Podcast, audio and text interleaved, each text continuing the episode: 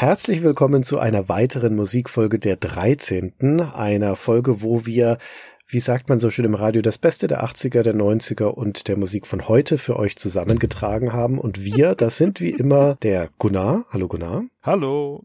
Und der Fabian. Hallo Fabian. Hallo. So, ich meine, wir haben jetzt so oft Musikfolgen gemacht. Eigentlich sollte man meinen, dass wir die Regeln nicht mehr erklären müssen.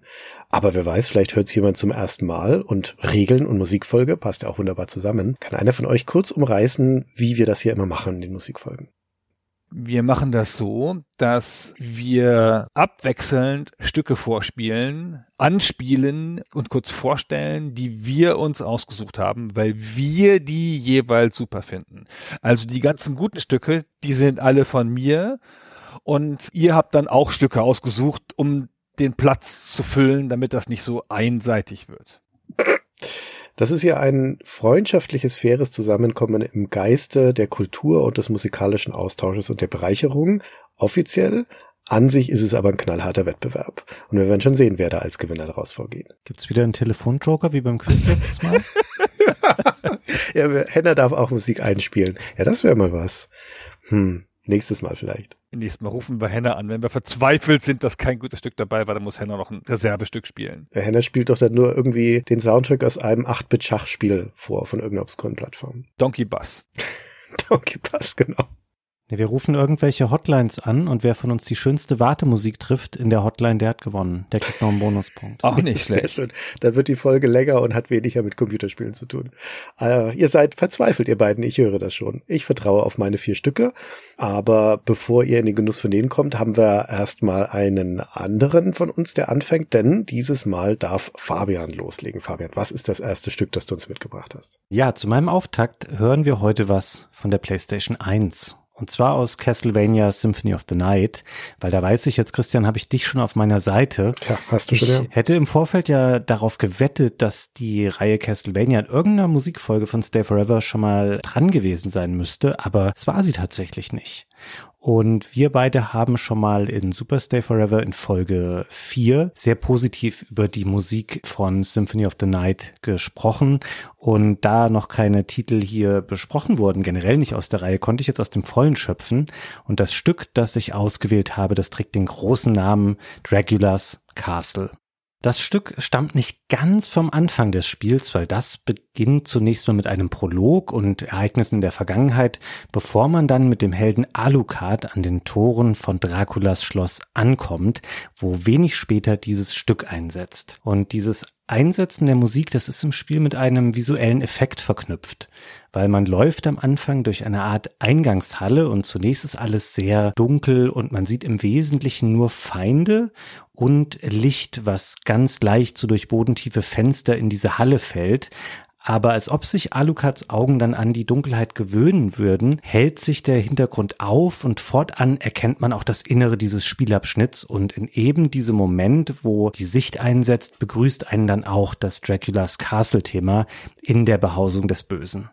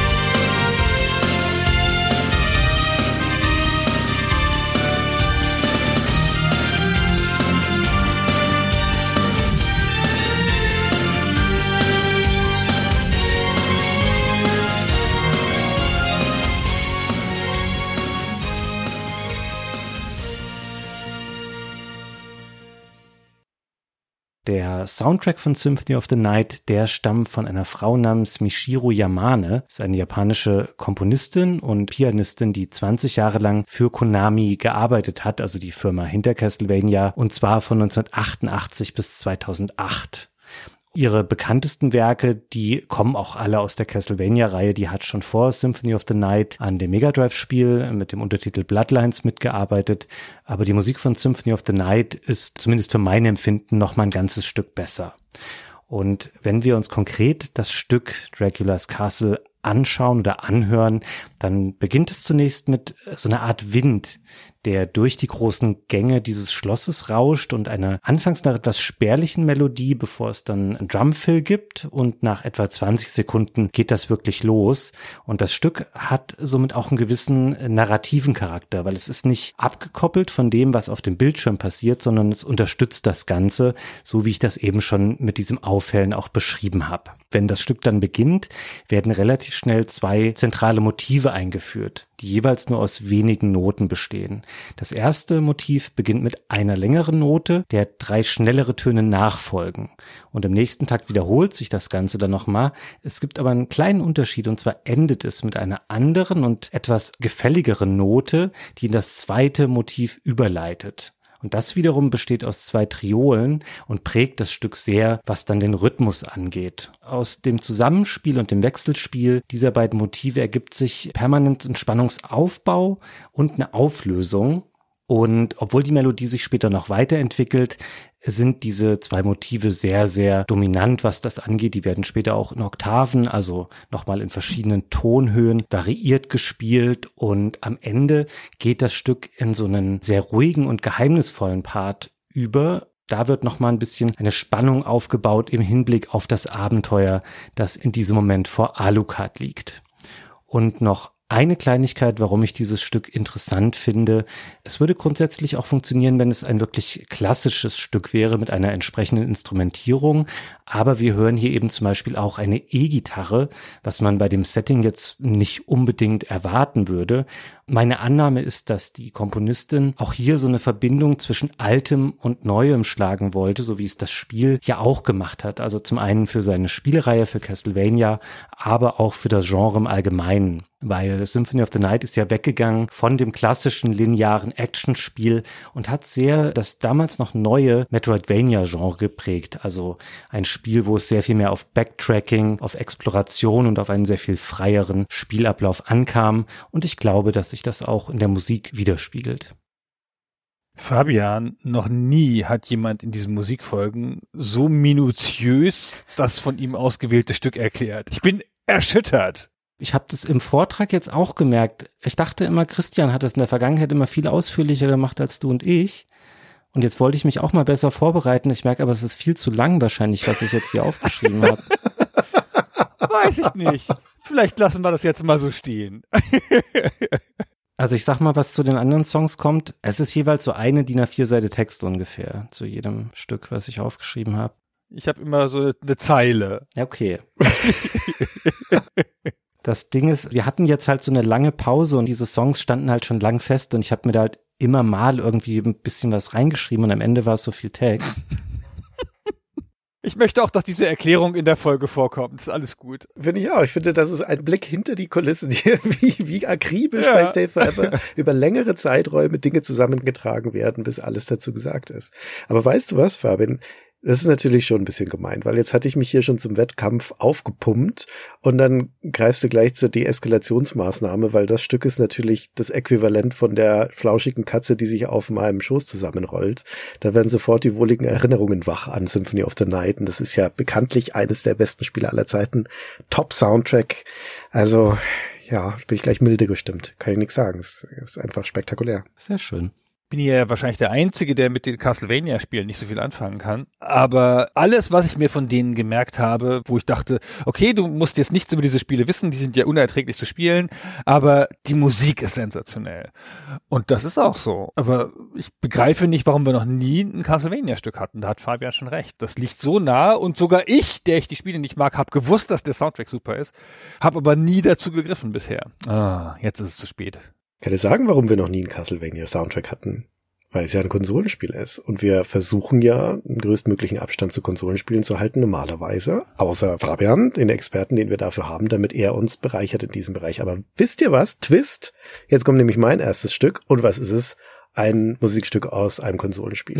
Und nicht nur irgendeinem Konsolenspiel, sondern aus einem Final Fantasy Spiel. Und jetzt oh. die langjährigen oder auch nicht so langjährigen Stay Forever Hörer sagen, was, Christian, du hattest doch unlängst erst ein Final Fantasy Stück, nämlich aus Final Fantasy 8. Und ja, das stimmt. Und heute habe ich eins aus Final Fantasy 6 dabei. Also gleicher Komponist, Nobuo Uematsu, muss man glaube ich nicht mehr viel dazu sagen. Das Stück heißt Wild West. Bisschen irreführender Name, finde ich, weil gespielt wird's, wenn man in der Steppe unterwegs ist, in Final Fantasy 6, da wo man Gau rekrutieren kann. Aber mit Wilden Westen hat das nichts zu tun. Also weder der Ort im Spiel noch die Melodie des Stücks diese Final Fantasy Soundtracks, die sind ja gerne mal episch und verspielt und so. Und das hier, das Wild West, das ist super basic. Und deswegen finde ich so ein effektives Stück. Ich habe das ausgesucht, weil das ein Stück ist, das wird von seinem Beat getragen. Das beginnt mit dem Beat, der trägt es da straight durch. Das ist so ein Jungle Beat, Bongos und dann kommt später nochmal so ein Teil mit einer Ratsche. Das geht so direkt in die Tanzmuskeln, finde ich. Da muss man gleich so mitwippen. Und die Melodie ist erdig, hat vielleicht so einen ganz leichten orientalischen Einklang, aber das ist ein super reduziertes Stück. Wie gesagt, das ist Beat, Bassstimme, Melodiestimme fertig. Und mehr sage ich jetzt auch gar nicht dazu. Da hören wir jetzt einfach schnell rein.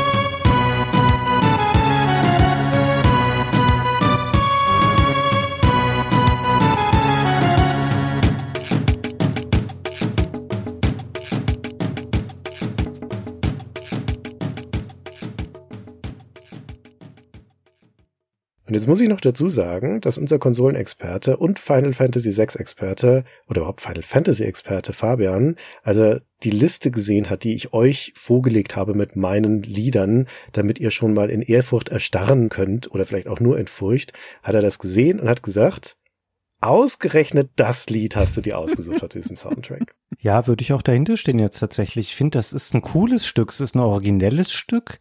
Es fällt sehr raus aus dem Soundtrack, aber gerade Final Fantasy VI hat halt so viele wirklich tolle und auch ein bisschen epischere und emotional anfassendere Stücke drin. Das ist halt so sehr quirky. Das beschreibt sehr gut diesen Charakter Gau im Spiel, der ja auch so ein bisschen etwas verschrobener Typ ist, der so ein bisschen so eine Mischung auch zwischen Mensch und Tier in gewisser Weise darstellt, weil er da irgendwie mit Wildtieren gelebt hat. Das passt zu ihm. Ich finde es auch okay. Es ist, wie gesagt, es ist ein ganz schönes, abgedrehtes Stück, aber aus dem Spiel hätte ich wahrscheinlich was anderes genommen. Ist der nicht Mainstream genug, oder wie? Ich weiß nicht, ob das was mit Mainstream zu tun hat. ist einfach zu anspruchsvoll. ich verstehe schon. Ist dir nicht Mainstream genug, ist schon als Behauptung immer eine Falle.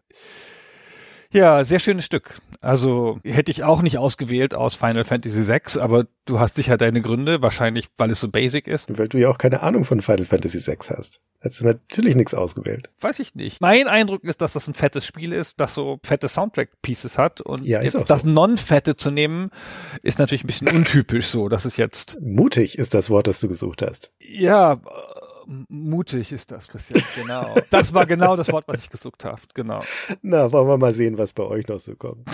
Was ist das für eine komische Bemerkung? Du weißt ganz genau, was bei uns noch so kommt. Ja, Foreshadowing, ominös, ich sollte das raunen eigentlich. Ich weiß nicht recht, ich habe auch was, aber ich weiß nicht, vielleicht ist euch das nicht Mainstream genug, nicht gefällig genug, vielleicht ist das zu komplex. Ja, dann sag mal an. Ich habe ein Stück aus einem modernen Spiel von 2018. Das Spiel heißt Return of the Obra Dinn und ist ganz zweifellos eins der besten Spiele des abgelaufenen Jahrzehnts. Und wir hören uns gleich das Main Theme des Spiels an. Ich weiß nicht, wir haben schon ein, zwei Mal Obra Dinn am Rande erwähnt und ich stehe hier vollkommen hinter meiner zugespitzten Aussage, dass es eines der besten Spiele des letzten Jahrzehnts ist. Das ist ein unfassbares, einzigartiges Spiel, wie es kein zweites gibt. Das ist eine Art Detektivspiel, aus der Ego-Perspektive. Es spielt im Jahr 1807 ein Schiff, das seit fünf Jahren vermisst wird auf See, läuft in den Hafen einer englischen Stadt ein, keine lebende Seele an Bord, alle Besatzungsmitglieder sind tot oder werden vermisst. Und man selber ist ein Versicherungsagent, ein magisch begabter Versicherungsagent quasi. Man geht da auf das Schiff und muss rausfinden, was da passiert ist. Und man hat eine magische Taschenuhr, die erlaubt es einem, Szenen nachzuzeichnen, den Zeitpunkt des Todes einer beliebigen Person anzuzeigen. Und dann läuft man so durch dieses Schiff und versucht zu ermitteln, was da passiert ist, indem man diese Todesszenen auferstehen lässt und versucht, aus denen rauszukriegen, wie diese Leute jetzt alle zu Tode gekommen sind. Und diese Todesarten und die Namen der Leute, die schreibt man dann in ein Buch und das ist das, was man eigentlich tun muss, das Ziel des Spiels, das so zu ermitteln. Und das ist nicht so ein mechanisches Spiel, das ist viel Kombination, viel findet im eigenen Kopf statt. Es ist einfach so wunderschön. Und das Spiel ist von einem Einzelentwickler von Lucas Pope, der die Grafiken gemacht hat. Das sind absurde Retro-Ein-Bit-Grafiken, also ein zweifarbiges Spiel, wie ganz frühe Macintosh-Spiele sieht das aus. Also, also ein Grafikfilter. Und der hat nicht nur die Grafik gemacht und sich das Spiel ausgedacht und das Spiel programmiert, sondern er hat auch noch den Soundtrack geschrieben. Es ist geradezu lächerlich, wie begabt dieser Mensch ist. Also ich bin schon froh, dass ich ein bisschen schreiben kann und ich weiß, dass ich dafür keine Ahnung von Musik habe. Das ist der Preis, den ich dafür zahle, dass ich zwei gerade Sätze schreiben kann. Und der Pope kann einfach alles. Es ist einfach fürchterlich. So, und jetzt hören wir in das erste Stück.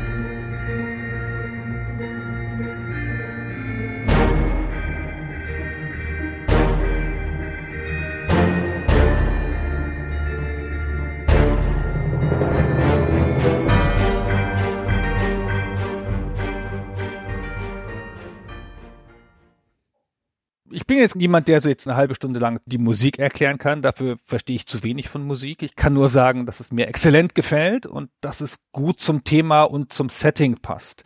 Also ich habe erzählt, englische Hafenstadt um 1800 herum und die Art, wie es hier mit diesen Instrumenten spielt, da ist ein bisschen Geige drin, ein bisschen Glockenspiel und das klingt auch alles ein bisschen nach Abenteuer und nach See, für mich jedenfalls. Keine Ahnung, was ihr dran hört. Eine Wüste vielleicht, oder? Ich stimme dir dazu, aber wisst ihr, was ich sofort vor Augen habe, wenn ich die Musik höre? Ich will es gar nicht schlecht reden. Das ist ein tolles Stück. Das ist ein Intro von einer englischen Krimiserie, sowas wie Sherlock Holmes oder für alle Fälle Fitz ah. oder sowas in der Art. Du hast diese schnellen Streicher am Anfang und dann dieses sehr staccatoartige. Ich sehe da genau diesen Zusammenschnitt aus den Figuren, die sich so leicht zur Kamera eindrehen und dann werden ihre Namen eingeblendet. genau das beschreiben die ersten 30 Sekunden von diesem Track und vielleicht war das auch ein bisschen die Intention hier, weil äh, das, was du beschreibst, die Funktion dieses Protagonisten ist ja im Grunde genommen auch sowas wie ein Detektiv eigentlich und ich glaube, dass das darauf hier abzielt, auch in der Art und Weise, wie dieses Thema geschrieben ist. Es hat so ein bisschen was wie soll ich sagen, was Geheimnisvolles, Okkultes auch mit drin, was ja auch zu dem Spiel passt. Aber Ey, ihr beide macht mich fertig jetzt schon. Der Fabian, eins der besten Spiele der 90er mit dazugehörigem super Soundtrack und jetzt hier Gunnar, eins der besten Spiele der 2010er, weil da gehe ich voll mit. Das ist so ein spektakulär gutes Spiel, die Oberdin.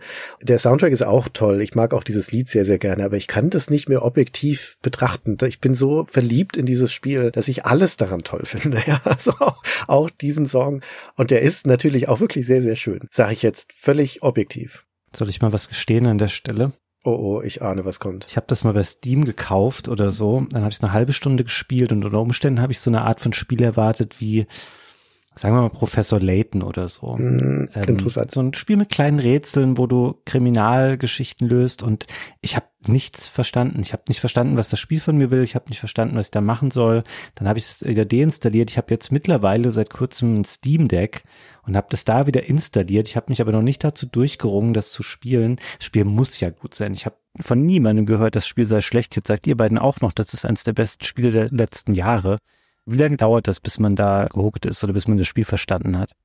Also bei mir hat es tatsächlich eine Weile gedauert. Die erste halbe Stunde ist schon nicht ganz easy da reinzukommen. Du musst ihm eine Stunde oder so geben, würde ich sagen. Aber das kommt, ja. Also bis man verstanden hat, was das Spiel von einem will und wie es funktioniert. Aber wenn du das mal verstanden hast, dann bist du drin. Ja, ich bin da bei Christian. Also am Anfang ist es sehr ungewöhnlich, es ist ein bisschen ungewöhnlich zu steuern und es wirkt sehr überwältigend, weil man ein leeres Buch hat, das man über die Zeit füllt und man nicht genau weiß, wieso und wie. Aber sobald man versteht, was die eigentliche Mechanik ist, ist das halt einfach so toll. Und ich meine, jetzt mal alle, die das hören und die das noch nicht gespielt haben, Christian und ich sind uns einig.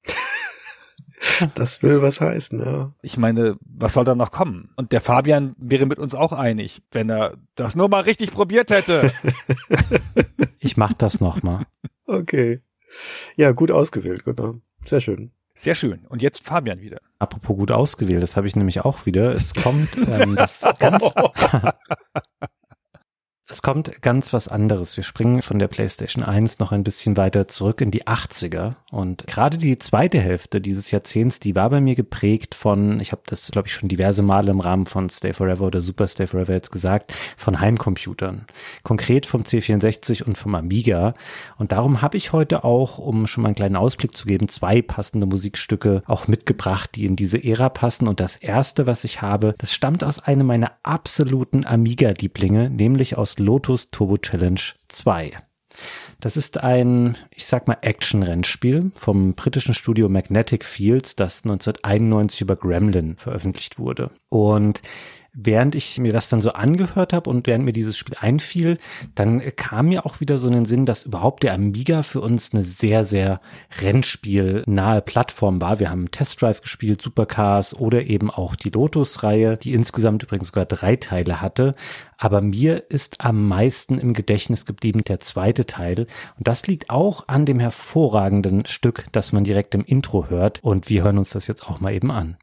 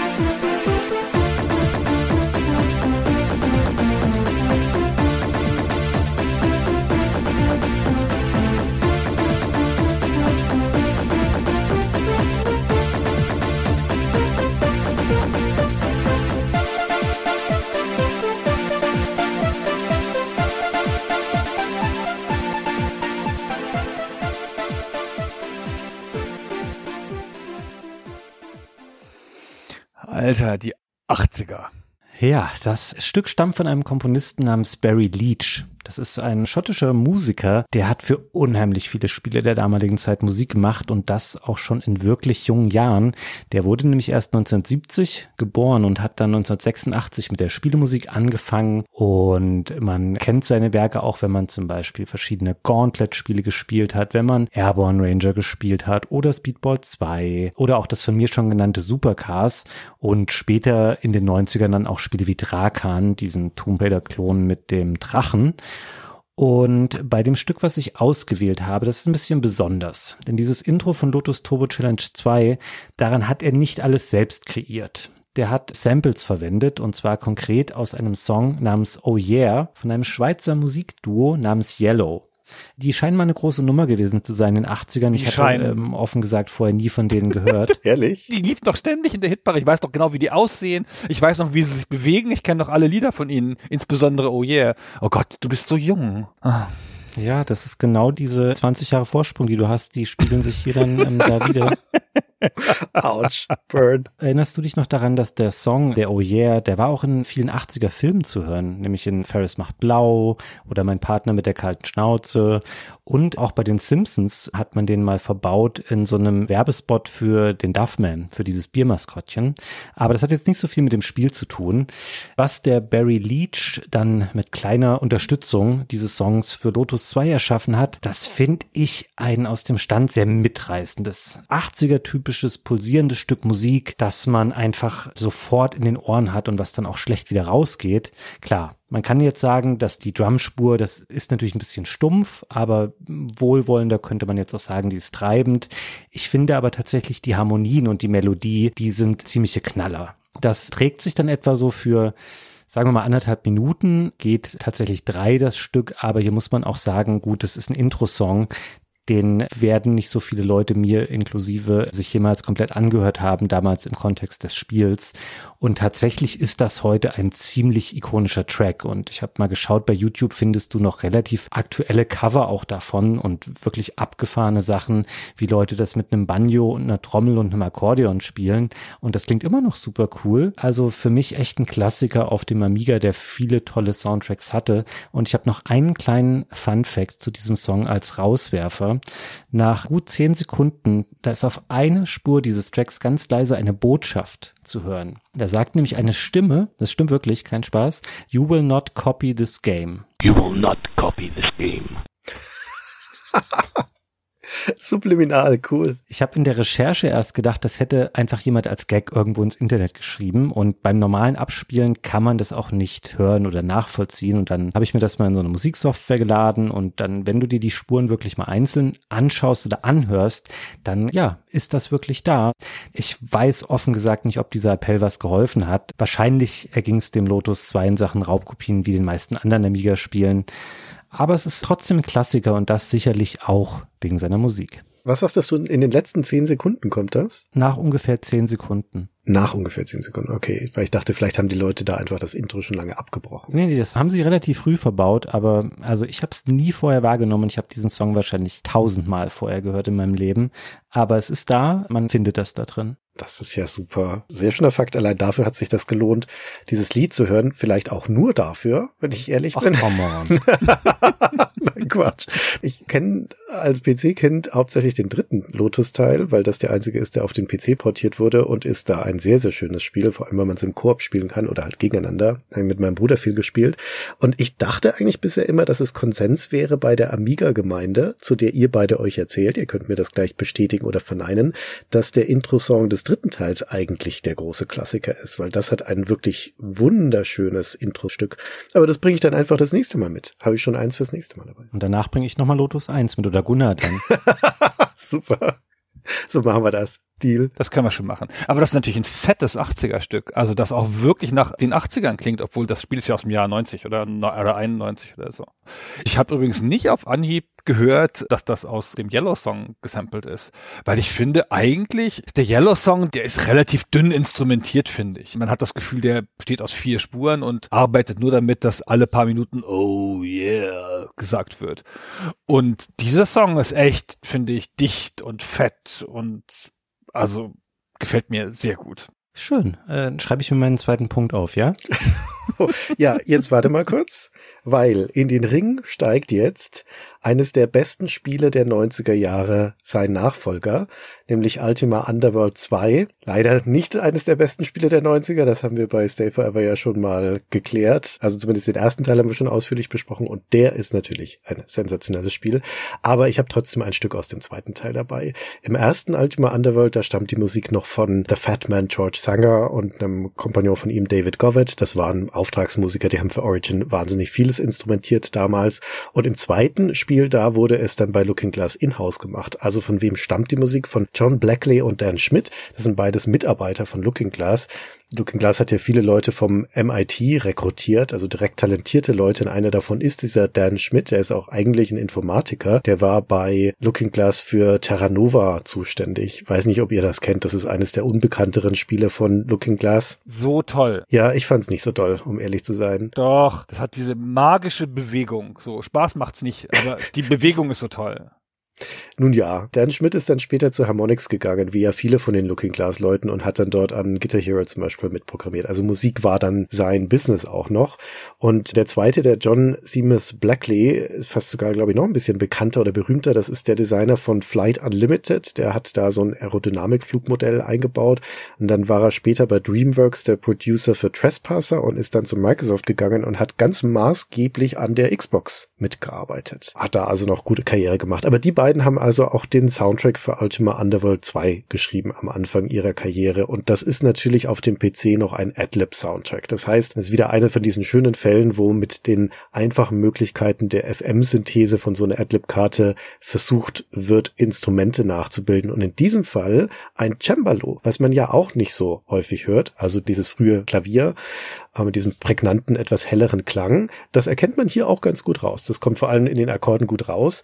Anders als das, was danach folgt, das sollen, glaube ich, Streicher sein, aber ist ja auch wurscht. Das mit den Streichern ist trotzdem ein ganz interessanter Part von diesem Stück. Ich habe noch gar nicht gesagt, was es ist, was wir hören. Wir hören das Kampfstück Combat. Das hört man also sehr häufig, wenn, weil in Underworld 2 wird natürlich viel gekämpft. In diesem Streicherteil, da setzt sich etwas fort oder da kehrt etwas wieder, was ein interessanter Teil dieses Soundtracks von Ultima Underworld 2 ist, es hat nämlich ein Leitmotiv. Also ein Motiv, das in fast allen Stücken des Spiels in veränderter Form immer wieder aufgegriffen wird. Das hört man im Titelthema, im Intro und dann auch in anderen Musikstücken in diesem Soundtrack wieder. Zum Beispiel eben hier auch in dem Combat Theme. Da ist es viel verkürzt, da ist es viel schneller gespielt als in dem eher getragenen Titelthema. Also, aber es taucht hier halt wieder auf und es ist wie ein roter Faden, der sich durch diesen Soundtrack zieht. Und eine Sache habe ich hier noch mit reingeschnitten in das, was wir gleich hören, denn diese Combat-Musik hat ganz leichte dynamische Elemente. Die reagiert nämlich im Spiel auf das Kampfgeschick und wechselt dann in drei Varianten je nach der Situation. Wir hören jetzt am Anfang die ganz normale Kampfmelodie, wenn man sich halt mit einem Ork oder Skelett oder sowas gegenseitig auf die Mütze haut. Und danach kommt die Variante, wo man die Oberhand hat und den Gegner fast besiegt hat. Also man weiß allein schon durch die Veränderung in der Musik, dass der Gegner jetzt fast geknackt ist. Der läuft dann ja gerne auch mal weg im Spiel. Und es gibt auch noch die andere Variante, die hören hören wir jetzt aber nicht, wenn das eine schlechte Wendung nimmt, der Kampf und man selbst dem Tod nahe ist. Dann schnell vielleicht mal einen Heilzauber sprechen oder sowas. Das fand ich wirklich sehr nett, weil es auch eine der früheren Ausprägungen von so einem dynamischen, leicht dynamischen Soundtrack ist. So, aber hier ist es jetzt das Combat Theme von Ultima Underworld 2.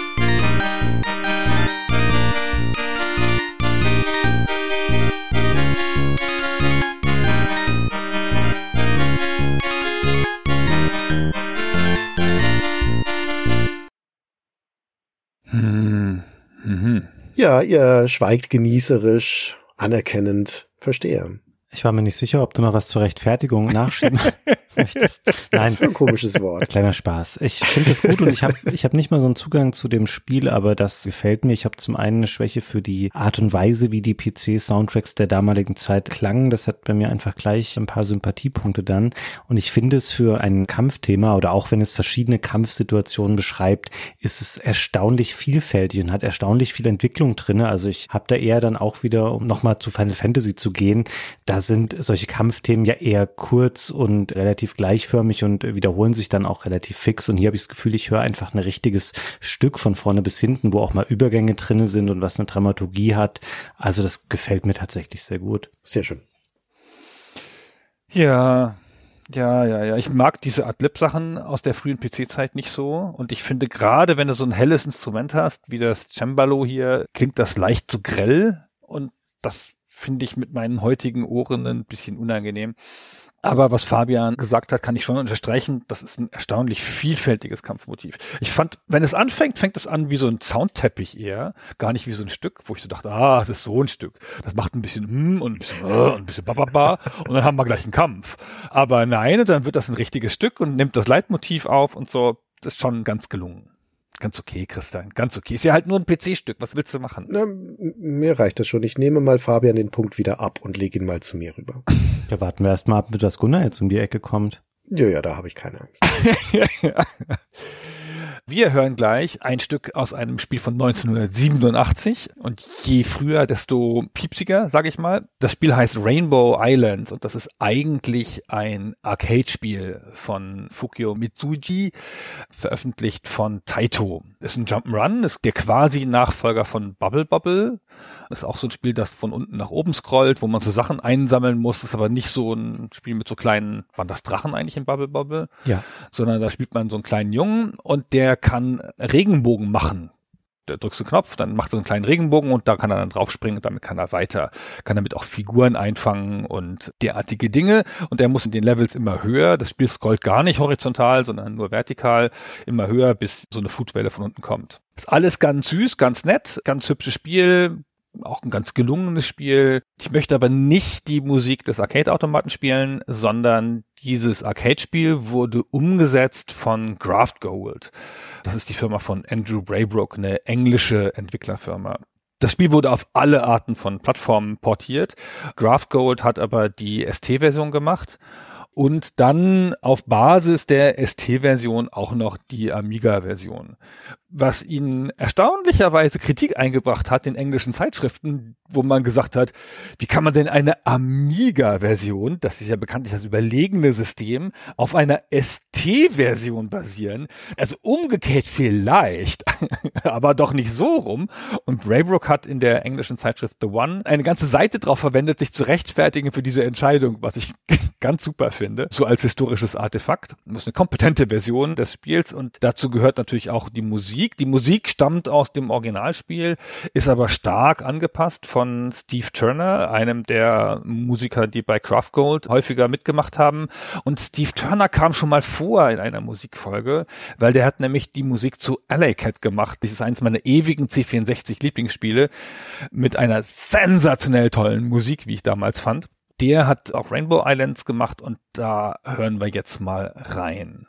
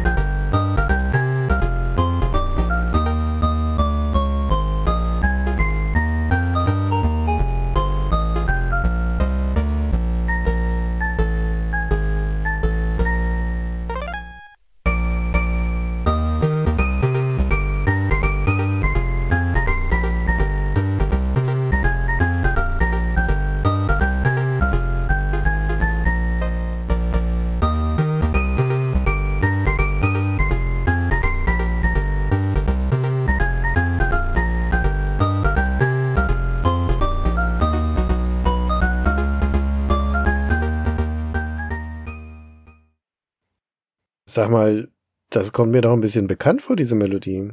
Ja, ist das nicht lustig? Weil das Spiel heißt ja Rainbow Island und da ist ein Stück Musik drin, das sie einfach geklaut haben aus dem Film The Wizard of Oz, wo es das Lied Somewhere Over the Rainbow gibt. Wir können auch mal ganz kurz ein paar Sekunden aus dem richtigen Lied anhören, damit man die Ähnlichkeit erkennt. Somewhere over the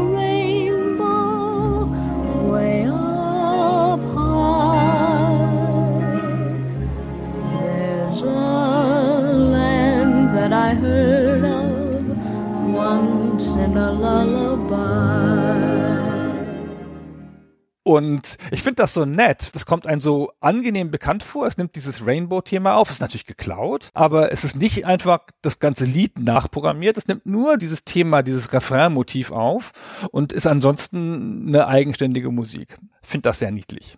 Das ist doch alle zehn Jahre in der Hitparade in irgendeiner anderen Version. In meiner Jugend, also deinem besten Alter, Gunnar, da war das Marusha mit der Techno-Rave-Version. Ich finde das schon auch nett. Als ich das erste Mal äh, mir das angehört habe, nachdem du uns gesagt hast, dass dieser Song drankommen würde, habe ich das natürlich auch gleich gemerkt, habe gedacht, Fabian, du bist ein verdammtes Genie, du wirst so viele Pluspunkte mit dieser Erkenntnis sammeln in dem Podcast. Scroll ich zwei Zentimeter weiter runter, ist es auch der erste YouTube-Kommentar natürlich. War ich doch nicht der erste erste Mensch, dem das aufgefallen ist, weil es ist natürlich super offensichtlich. Also das haben sie auch gar nicht versucht, irgendwie noch um eine eigene Idee anzureichern oder so. Es ist so ein bisschen daneben, so, ich finde, das ist so die Variante von dem Original, das spielt so ein Typ auf einer Drehorgel, so in der Fußgängerzone, aber er hat schon zwei Bier getrunken und er kann diese Kurbel nicht mehr ganz in der richtigen Geschwindigkeit drehen. Es geht mal zu schnell und mal zu langsam und die Noten sitzen nicht ganz da, wo sie hin sollen.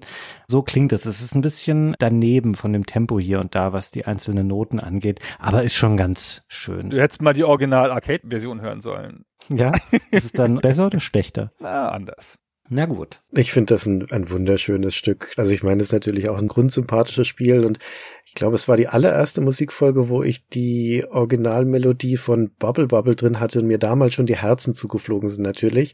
Und das ist ein würdiger Nachfolger, weil das auch einen ähnlichen Stil hat. Das hat auch diesen beschwingten Vibe, das hat die starke Bassline, das mag ich ja immer besonders. Das ist eine echt schöne Version von einem schönen Lied. Kann man sich super anhören. Also ich schiebe schweren Herzens den Punkt doch darüber zum Lot. Aber ich bin mir ziemlich sicher, dass er da nicht lange bleiben wird. Können wir auch in der Mitte liegen lassen. Bin ich dann etwa wieder dran jetzt? Naja. Mhm. Das ging schnell. Wir springen in meiner heutigen Timeline jetzt ein ganzes Stück nach vorne. Ich weiß, dass du gesagt hast, Christian, einleitend, die besten Hits der 80er, 90er und das Beste von heute. Wusste ich vorher allerdings nicht. Deswegen habe ich jetzt ein Spiel, es kam im Jahr 2007 raus. Das zählt als heute. Für die Radiosender zählt Okay. alles nach den 90ern als heute. Da bin ich beruhigt. Es kam für die Wii raus und es ist Super Mario Galaxy. Es ist ein Spiel, von dem ich sagen würde, jetzt mal abseits des Klischees, dass ich großer Nintendo-Fan bin, ich würde sagen, es ist das beste 3D-Jump'n'Run aller Zeiten zusammen mit seinem Nachfolger. Ich finde es eine sehr konsequente und gute Weiterentwicklung der Konzepte, die Super Mario 64 und Super Mario Sunshine erprobt haben und schon sehr, sehr gut gemacht haben. Und das Stück, was ich jetzt ausgewählt habe für den Podcast heute, ist interessanterweise nicht so super repräsentativ für das Spiel oder für dessen Grundidee. Damit man aber besser nachvollziehen kann, was ich jetzt meine in meinen weiteren Ausführungen, hören wir vielleicht zunächst uns dieses Stück mal an. Es heißt The Honey Hive.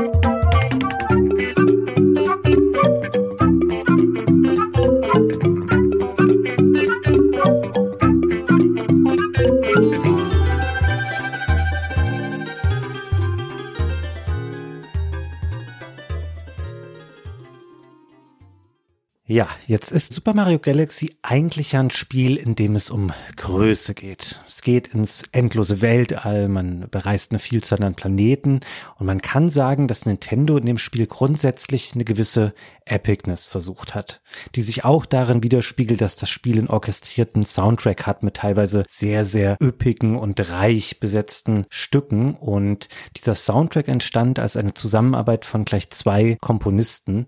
Der eine war ein Mann namens Mahito Yokota. Der war damals noch recht neu bei Nintendo. Der hatte vorher nur an zwei Spielen im Wesentlichen mitgearbeitet. Es war ein Musikspiel namens Donkey Kong Jungle Beat und der Zelda-Titel Twilight Princess.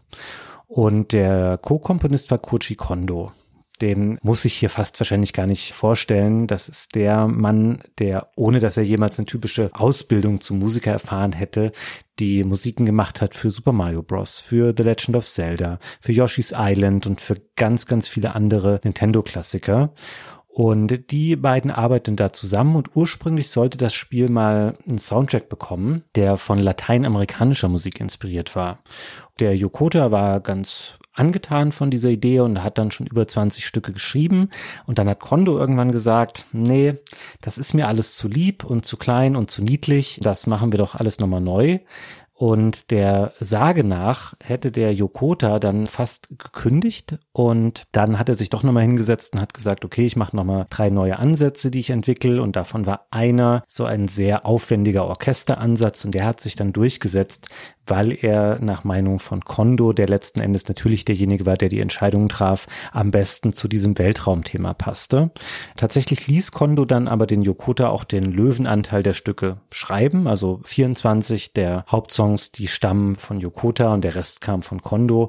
Und das The Honey Hive ist auch ein Stück, was der junge Komponist beigesteuert hat. Und ich habe es deswegen ausgewählt, weil es in dem Kontext des Spiels ungewöhnlich ist, weil es eher es ist klein und es ist einfach und es ist ein bisschen intimer als das, was man sonst in dem Spiel hört. Und abgesehen davon, ich weiß aus dem Uncharted-Trauma, dass ihr beiden eh nicht so auf diese sehr heroischen Orchesterstücke steht.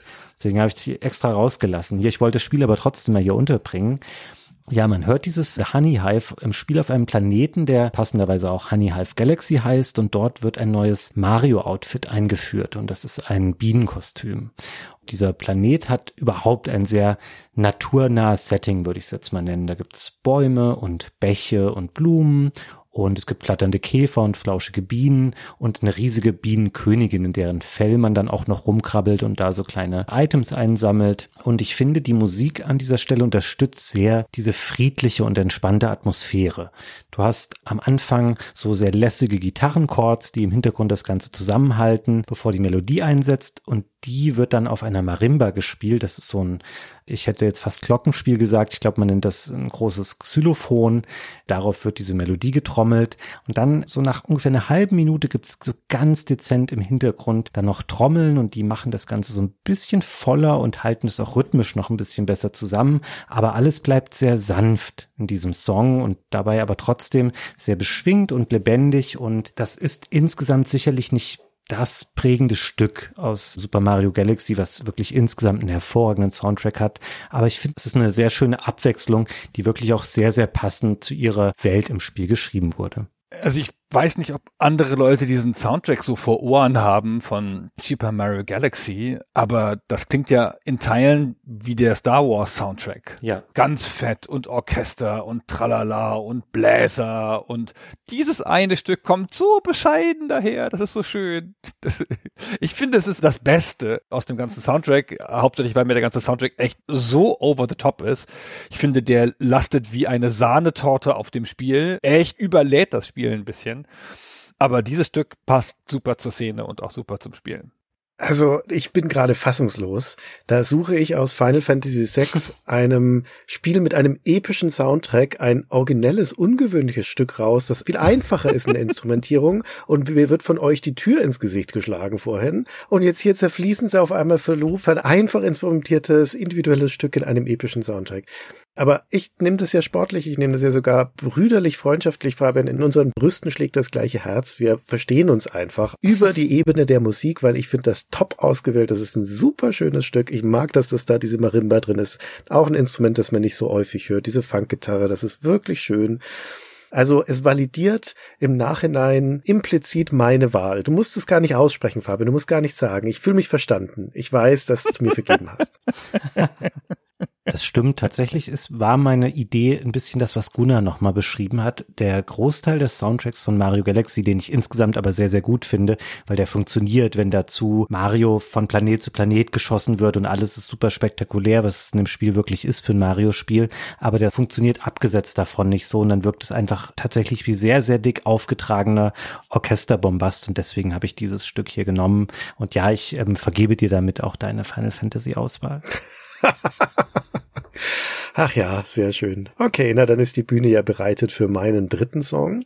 Und dafür reisen wir ins Jahr 2012, gehen in den Indie-Bereich und landen bei Face, diesem Puzzle-Plattformer von Phil Fish, es ist, glaube ich, bekannt geworden ja zum einen, weil es eines der drei Spiele aus Indie Game The Movie ist, aus dieser Dokumentation, wo Braid und Super Meat Boy begleitet wurden und eben das Face. Und vielleicht auch wegen seinem streitbaren Entwickler, wegen dem Phil Fish. Also Face ist dieses Pixel-Look-Spiel mit der drehbaren Welt. Das Spiel, will ich jetzt gar nicht so viel dazu sagen, hat mich nie lange gefesselt, aber der Soundtrack ist toll, der stammt von Disaster Piece, der hat so ein bisschen Vangelis-Anklänge, der ist also elektronisch, das ist ein sehr purer Synthesizer-Sound, aber nicht so episch überladen, wie das Vangelis gerne ist, sondern einfacher, charmanter, ruhiger.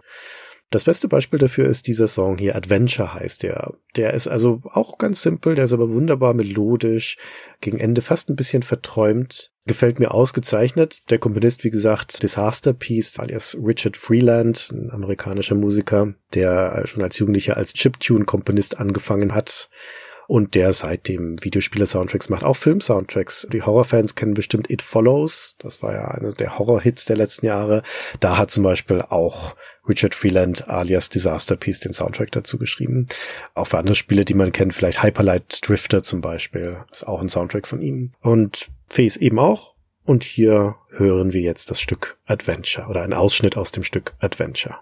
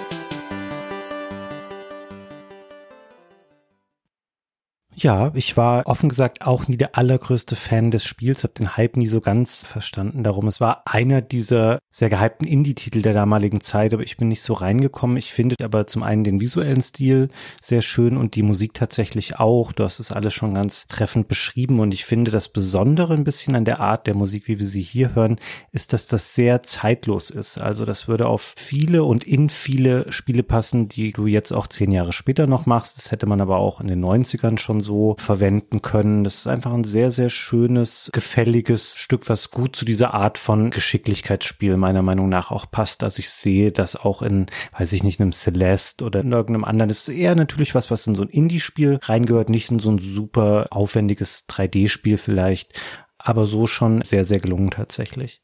Kann da nichts zu sagen, leider. Kann da keinen Bezug zu herstellen, zu dieser Musik. Das ist bestimmt ganz toll. Erschließt sich mir nicht. Möglicherweise bin ich auch schon bei Wengelis ausgestiegen und schon. Das ist ja immer ein Ritterschlag für jede Musik, wenn sich dir das nicht erschließt. Ich gehe offen damit um mit meinen Defiziten im Thema Musik. Ich verstehe halt nichts davon. Es kann schon sein, dass das gut ist. Jetzt hast du das gerade auch nochmal so gesagt, Gunnar. Sagt man wirklich Wengelis? Ich dachte mal, diese, die heißen Vangelis. Vangelis. Ja, ich habe keine Ahnung. Das hätte ich vorher nachgucken müssen, aber ich hatte nicht gedacht, dass ich jemals in meinem Leben dieses Wort aussprechen muss. Ja, okay, weil das wäre ein halber Punkt Abzug für Christian, dass er das falsch ausgesprochen hat dann, ne? Ist das nicht ein Italiener gewesen? Das ist gefährliches Halbwissen jetzt. Aber jetzt lieber nicht. Lieber nicht. Lieber, lieber da nicht. gehen wir jetzt nicht entlang diese Straße. Sehr gut. okay. In der Regel ist es falsch, so wie wir es vermuten. Das stimmt. Dann kommen wir zu einem sehr schönen Spiel, viel besser als Fes, nämlich zu Beneath a Steel Sky von 1993 von Revolution Software von unserem Freund Charles Cecil. Ein Grafik-Adventure. Revolution Software ist eine Grafik-Adventure-Schmiede, die haben die Baphomets Fluchspiele gemacht.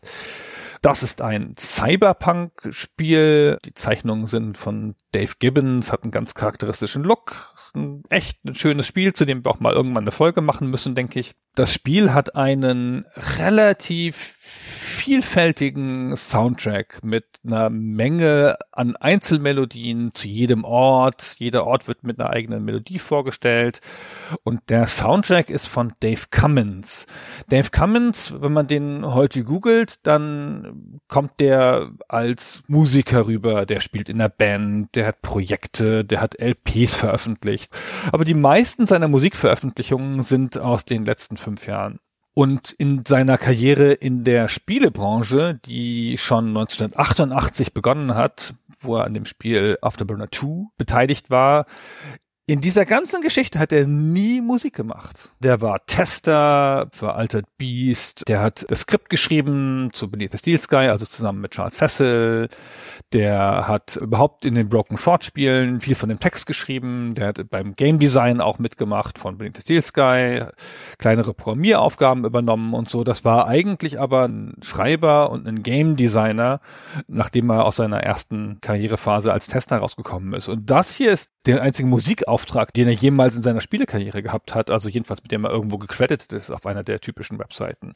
Und der hat diesen ganzen Soundtrack geschrieben mit all seinen vielfältigen und unterschiedlichen Musikstücken. Und da hören wir uns jetzt ein Stück an. Ich habe das in der Vorauswahl dreimal geändert. Ich gehe jetzt auch wieder zurück. Wir hören uns jetzt mal das Intro an.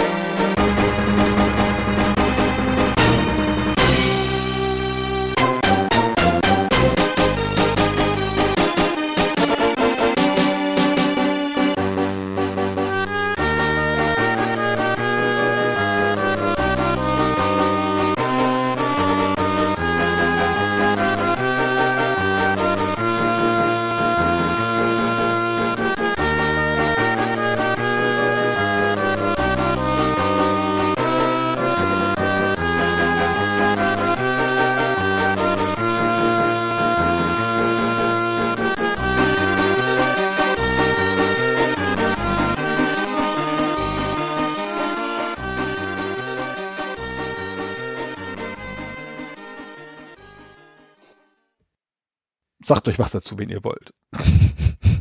Mich würde fast noch interessieren, was du vorher genommen hattest, weil ich finde, dieses Intro, das ist für sich genommen kein schlechtes Stück. Im Gegenteil, das ist cool, aber ich würde das überhaupt nicht mit einem Grafik-Adventure der damaligen Zeit in Verbindung bringen. Das ist für mich entweder so 16-Bit-Rollenspiel, es ist eine Zwischensequenz und die Helden kämpfen sich durch irgendwas Schweres durch und der große Triumph steht bevor, oder es ist die Szene Wing Commander 1 bis 2, die Einsatzbesprechung endet und dann rennen die Piloten durch diesen Tunnel und es geht ins Raumschiff und dann werden sie rauskatapultiert. Also was wir hier hören, ist wirklich die Definition von einem Heldenthema der damaligen Zeit einfach. Und ich kenne natürlich per se, weiß ich, was für eine Art von Spiel das ist. Und ich kenne viele der damaligen Amiga Adventures, habe das aber nie wirklich gespielt. Vielleicht passt das total gut dazu. Aber ich finde, es hat sowas aktivierendes und actionreiches an sich. Wenn du mir das so gezeigt hättest und ich hätte erraten sollen, aus welchem Spiel das ist, niemals wäre ich darauf gekommen. Komm, wir hören noch mal zehn Sekunden in das andere Stück rein. Das heißt Bellevue und ist einfach sehr anders als dieses Stück.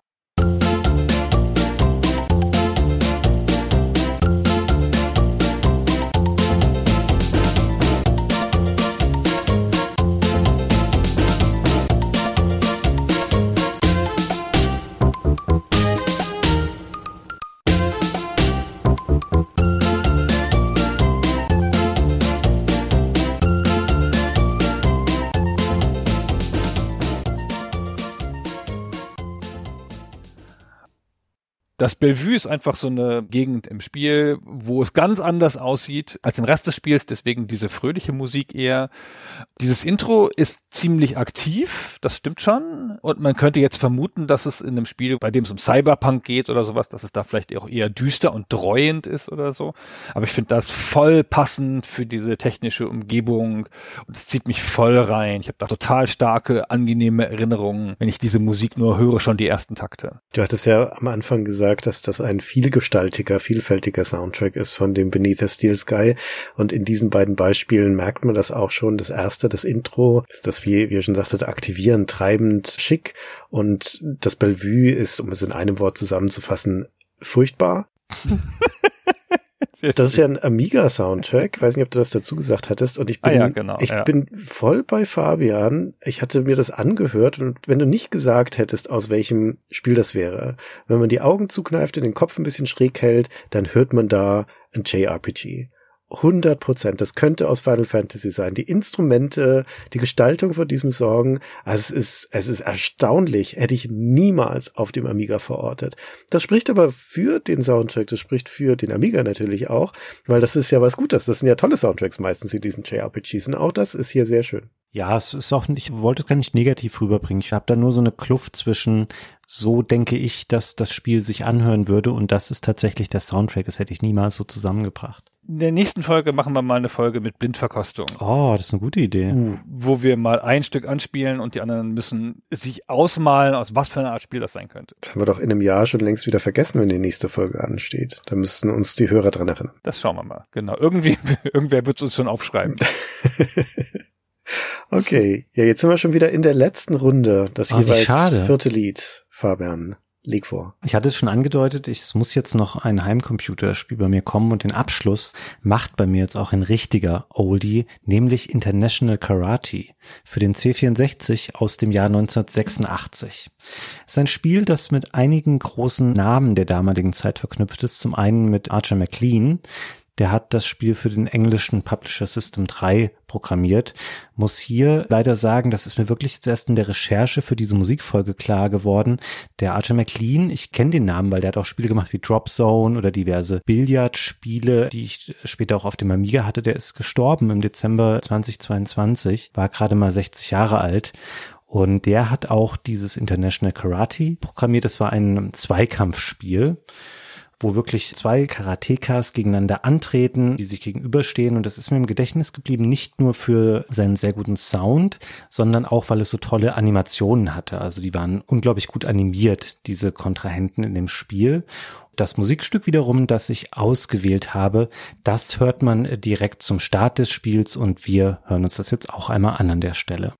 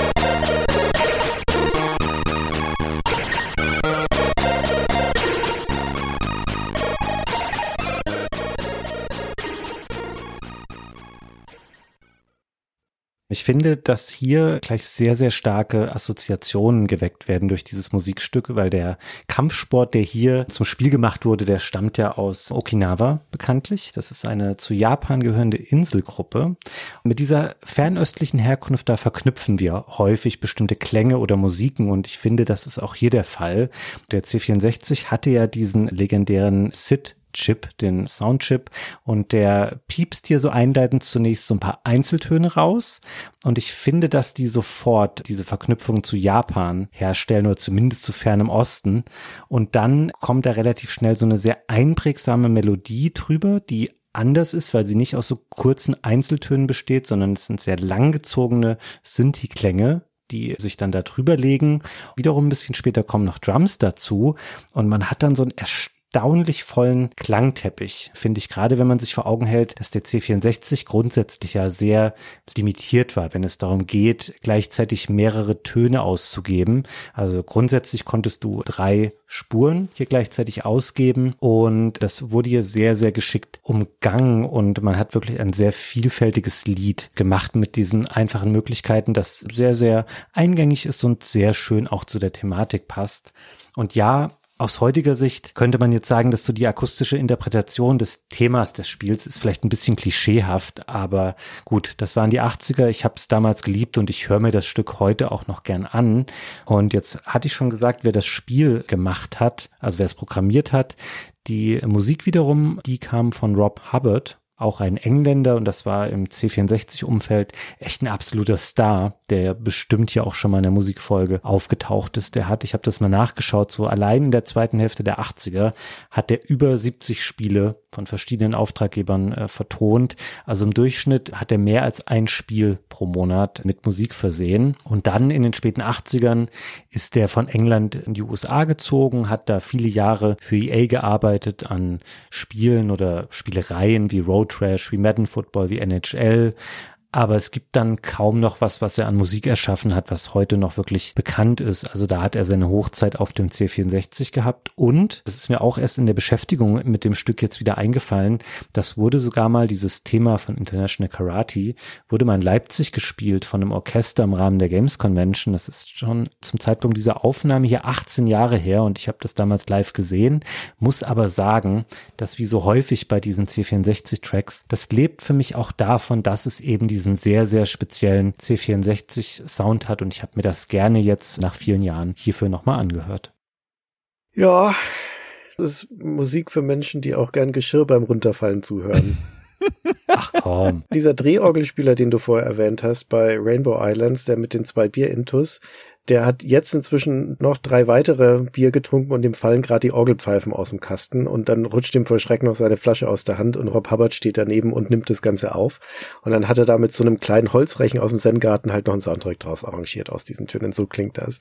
Wobei, ich muss gestehen, ich habe mir das zweimal angehört. Beim ersten Mal war das mein Urteil und dann habe ich es mir in Vorbereitung jetzt für unsere Aufnahme nochmal angehört und bin dann doch überraschenderweise hängen geblieben, weil wenn man dem eine Chance gibt, dann entfaltet das auch seinen Charme und auch wenn das in in dieser Instrumentalisierung, ich sage es in Anführungszeichen, auf dem SID-Chip, der ja trotzdem eine tolle Musikchip ist, ein bisschen klirrig und vielleicht fast sogar ein bisschen dissonant ist stellenweise. Das hat aber schon auch was. Das gibt dem schon auch einen gewissen Charme. Doch, doch, man findet da rein. Es ist ein schönes Stück. Aber bist du generell nicht so ein Fan von dem C64 Sound? Doch voll, voll. Ich mag den gerne, aber mein, ja, mit diesem Sit-Chip kannst du verschiedene Sachen machen.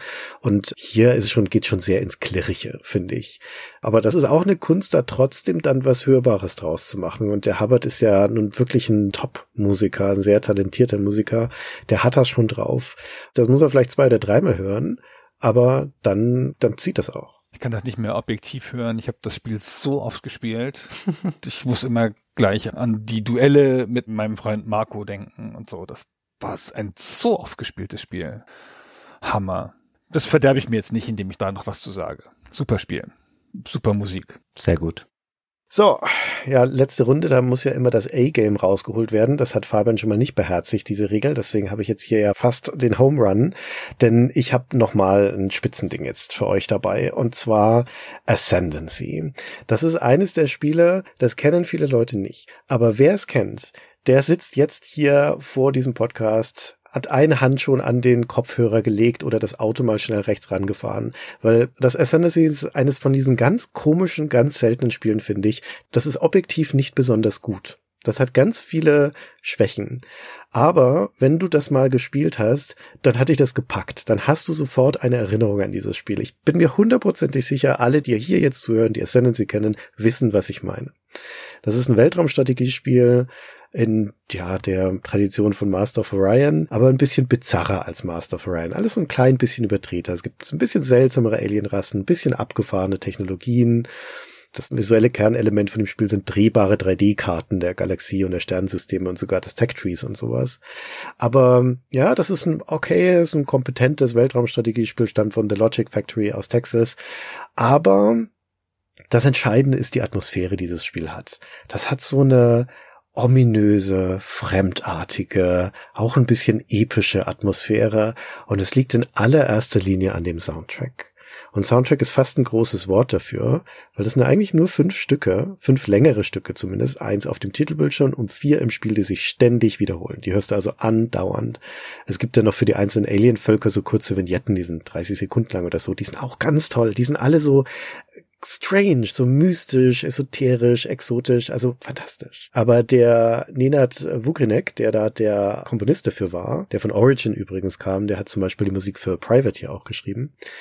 Der hat hier also einen ganz eigenen, mit nicht so richtig zu vergleichenden Stil gefunden für ein Computerspiel. Das Stück, das ich hier ausgesucht habe, ist eines von diesen vier längeren Ingame-Stücken, das heißt Cosmic Exploration. Das ist Orchestermusik mit einer Panflöte als einem zentralen Instrument. Das hört man ja auch nicht so oft. ist ja eigentlich super kitschig. Aber hier sind also so Holzinstrumente, Panflöte, Flöte sind tragend. Und das Tolle an diesem Soundtrack ist zum Beispiel auch, dass keines der Musikstücke hat ein Schlagzeug. Keines hat einen Bass. Das sind reine Orchesterstücke. Synthi-Orchesterstücke würde ich sagen. Ich glaube, das ist kein echtes Orchester. Das hat dissonante Klänge, das hat so einen klirrenden Blubbern, das ist futuristisch, das ist weit, episch, sphärisch, aber dann, dann auch irgendwie wieder geerdet eben durch diese Holzinstrumente. Aber Panflöten haben ja auch immer sowas Sehnsüchtiges, sowas Weites. Also es ist wirklich einzigartig. Ich hatte vorher, 1995 kam das Spiel raus, ich hatte so eine Klangwelt vorher noch nicht gehört. Wir sind hier auch in der Ära der CD-ROM. Solche Soundtracks sind ja vor kurzem erst möglich geworden auf dem PC. Also das Spiel wirkt dadurch gleichzeitig irgendwie episch und auch wieder eng. Also ich komme mir immer so vor, als würde ich in einem Wassertank oder in einem Aquarium sitzen, wenn ich das höre. Ich kann es nicht so richtig benennen. Ich glaube, es hat für jeden, der Ascendancy gespielt hat und den Soundtrack hört, hat es eine ganz eigene Assoziation und eigene Wirkung. Aber das ist schon was ganz Besonderes, finde ich. So, und hier ist es jetzt also Cosmic Exploration aus Ascendancy.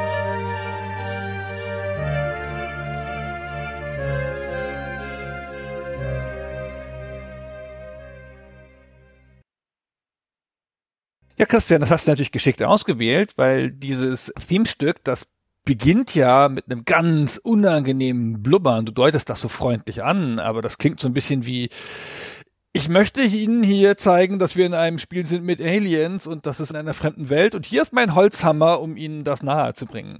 Und gerade wenn man das über hat, diesen Teil, dann kommen die von dir beschriebenen sphärischen Klänge und dieses schöne, dieses einfache, zarte, aber sehr schöne Panflötenthema.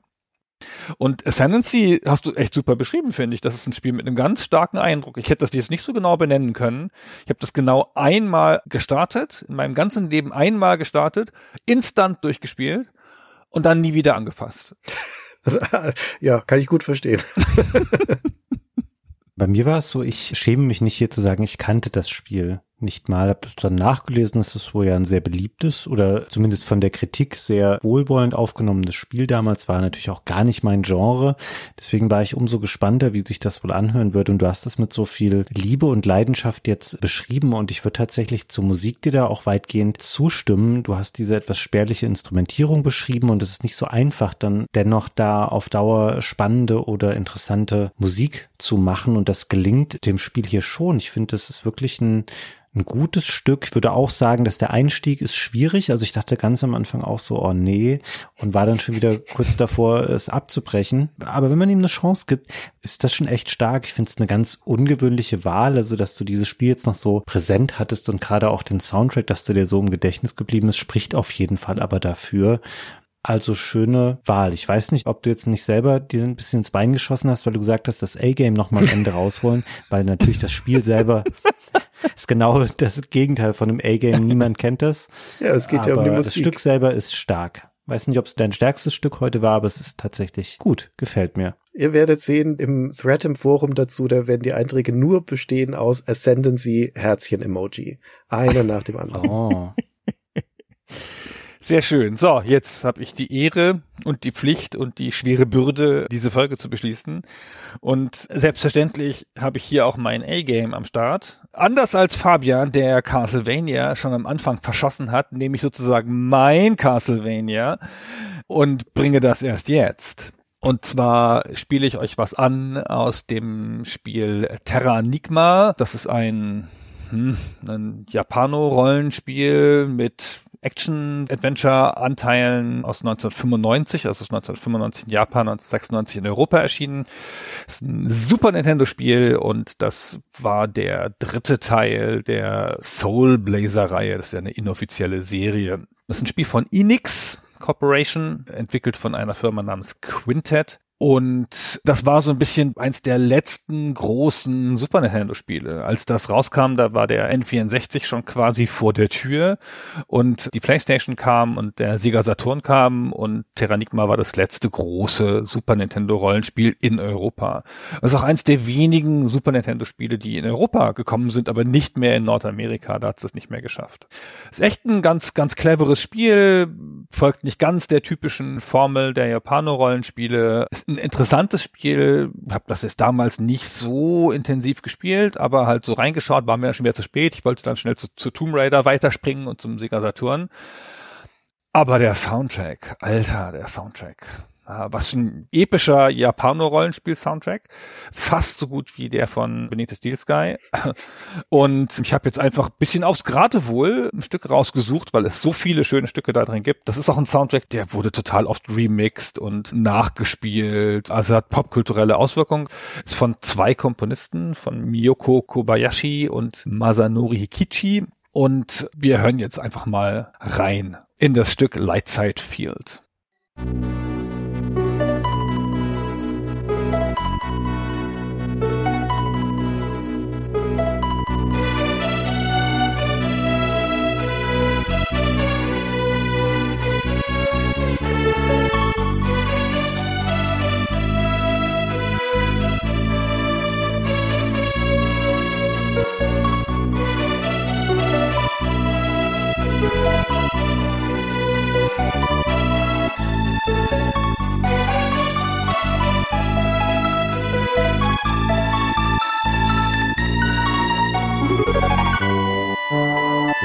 Thank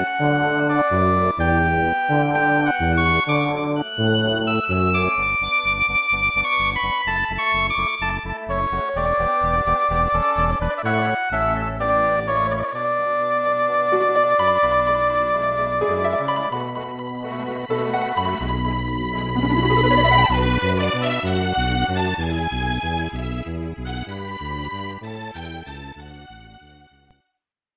Hätte ich jetzt grundsätzlich erstmal gar nicht gedacht, Gunnar, dass du dir dieses Spiel 1996 noch gegeben hast, weil das ja wirklich so super spät im Leben des Super Nintendo war. Ich muss zu meiner Schande gestehen, ich habe das damals nicht wirklich gespielt. Ich weiß, es hat eine riesengroße Fangemeinde und auch in Nintendo-Foren, wo jetzt vorrangig amerikanische Leute unterwegs sind, die Leute heulen ja bis heute noch rum, dass sie das damals nicht bekommen haben. Also es gibt natürlich eine englische Version davon, es gab auch eine englische PAL-Version, aber war ein großes Drama und ich finde der Soundtrack, ich tue mich jetzt ein bisschen schwer damit zu sagen, ich finde ihn richtig Hammer, weil ich finde, es ist ein typischer, sehr kompetent gemachter JRPG-Soundtrack. Das lebt bei mir aber auch immer ein bisschen davon, dass ich das konkret mit echten Spielerfahrungen von mir dann verknüpfe. Deswegen wäre da immer bei mir ein Final Fantasy VI ganz weit oben oder ein Chrono Trigger, wo ich einfach bestimmte Emotionen dann nochmal durchlebe. Das fehlt mir hier so ein bisschen.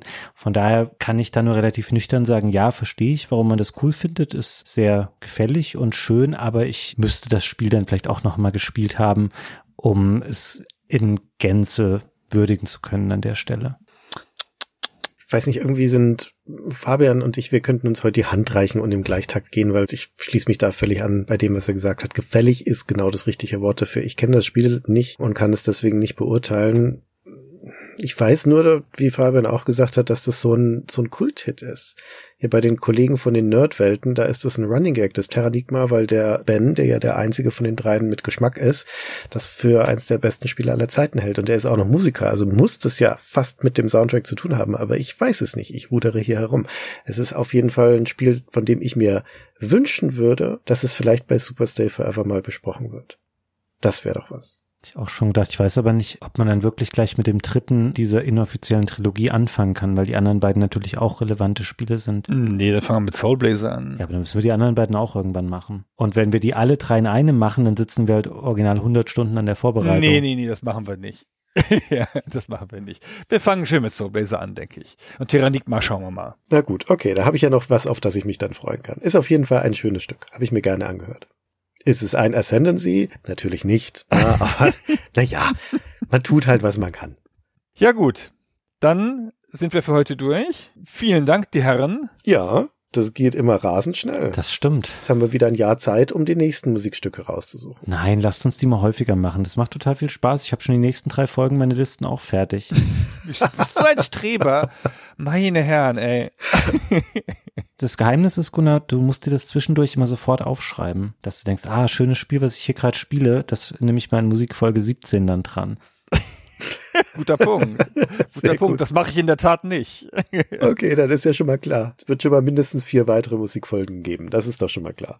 Sehr gut. Freue ich mich auf jeden Fall drauf. Danke euch beiden für die inspirierende Musik und danke euch fürs Zuhören. Wir sind natürlich immer gespannt auf eure Urteile. Wir haben das jetzt vor euch quasi hingelegt und sind gespannt, was ihr davon haltet. Kommt gerne bei uns ins Forum auf stayforever.de oder in Discord oder auf jeden beliebigen anderen Kanal, wo man uns findet. Und dann sind wir auch neugierig auf eure Musikvorschläge. Das hören wir uns auch immer gerne an. Ansonsten haben wir eigene, wie immer. Beim nächsten Mal in der Musikfolge. Macht's gut. Ciao. Tschüss. Ciao.